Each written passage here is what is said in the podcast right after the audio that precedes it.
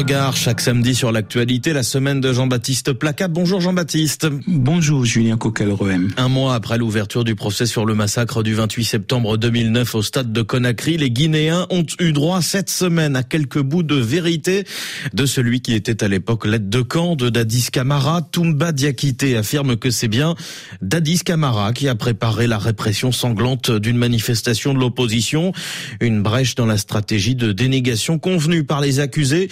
Jean-Baptiste, le procès peut-il désormais s'engager vers un peu plus de sincérité?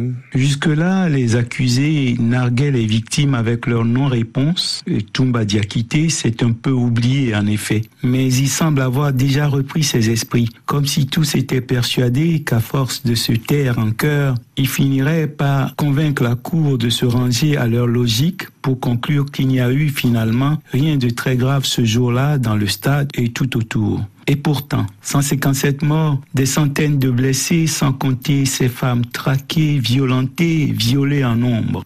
La justice est une nécessité. Il reste à espérer qu'elle se donnera le temps de ne pas bâcler ce procès. Ce sera un tel désastre pour la Guinée si tout cela devait ne consister qu'à calmer les victimes pour réhabiliter quelques accusés à ne pas mécontenter sous prétexte qu'il pèserait d'un poids ethnique, politique ou autre. Dadis Camara a prévenu qu'il était là pour laver son honneur. Mais au-delà du verdict de cette cour, il y a ce que l'on appelle la responsabilité. En politique, cela s'assume. C'est le chemin de l'honneur.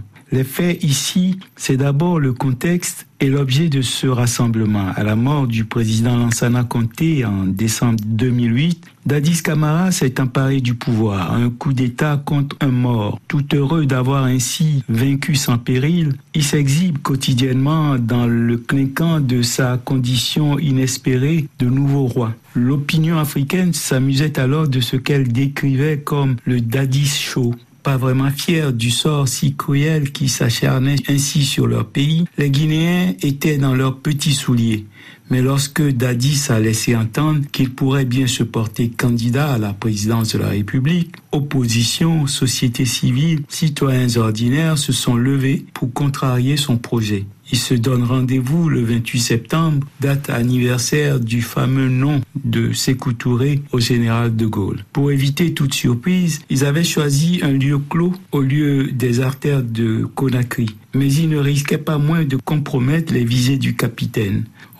Envoyé des soldats sans scrupules les traquer dans le stade. Et cette responsabilité, personne n'a le courage de l'endosser. Mépriser de la sorte les morts, les femmes et les blessés, tout en exigeant d'être traité comme un ancien chef d'État, inspire peu de respect. Mais Jean-Baptiste, après tout, n'est-il pas tout de même un ancien chef d'État? Vous voyez à quel point il a fallu que la notion même de chef d'État soit dévoyée dans cette Afrique pour que chaque personne qui s'empare du pouvoir revendique avec autant d'aplomb un traitement d'ancien chef d'État, surtout là où les Guinéens attendent juste un peu d'égard pour toute la violence subie pour leur mort, pour leur mère, sœur ou épouse violée. En plus, ces héros manquaient terriblement de courage car lorsqu'il a été suggéré que ce massacre pouvait être assimilé à un crime contre l'humanité, Dadis a cherché à le faire endosser à son aide de camp comme l'empereur romain qui, sentant la foule fondre sur son palais, demande à Tigelin, son bourreau à tout faire, d'aller avouer au peuple que c'est lui qui a mis le feu à Rome, Dadis, se faisant insistant, Toumba Diakité a tenté de lui brûler la cervelle. Il a eu manifestement plus de chance que ses compatriotes tombés ce funeste 28 septembre. Le regard de Jean-Baptiste Placa cette semaine sur la Guinée. Merci beaucoup Jean-Baptiste.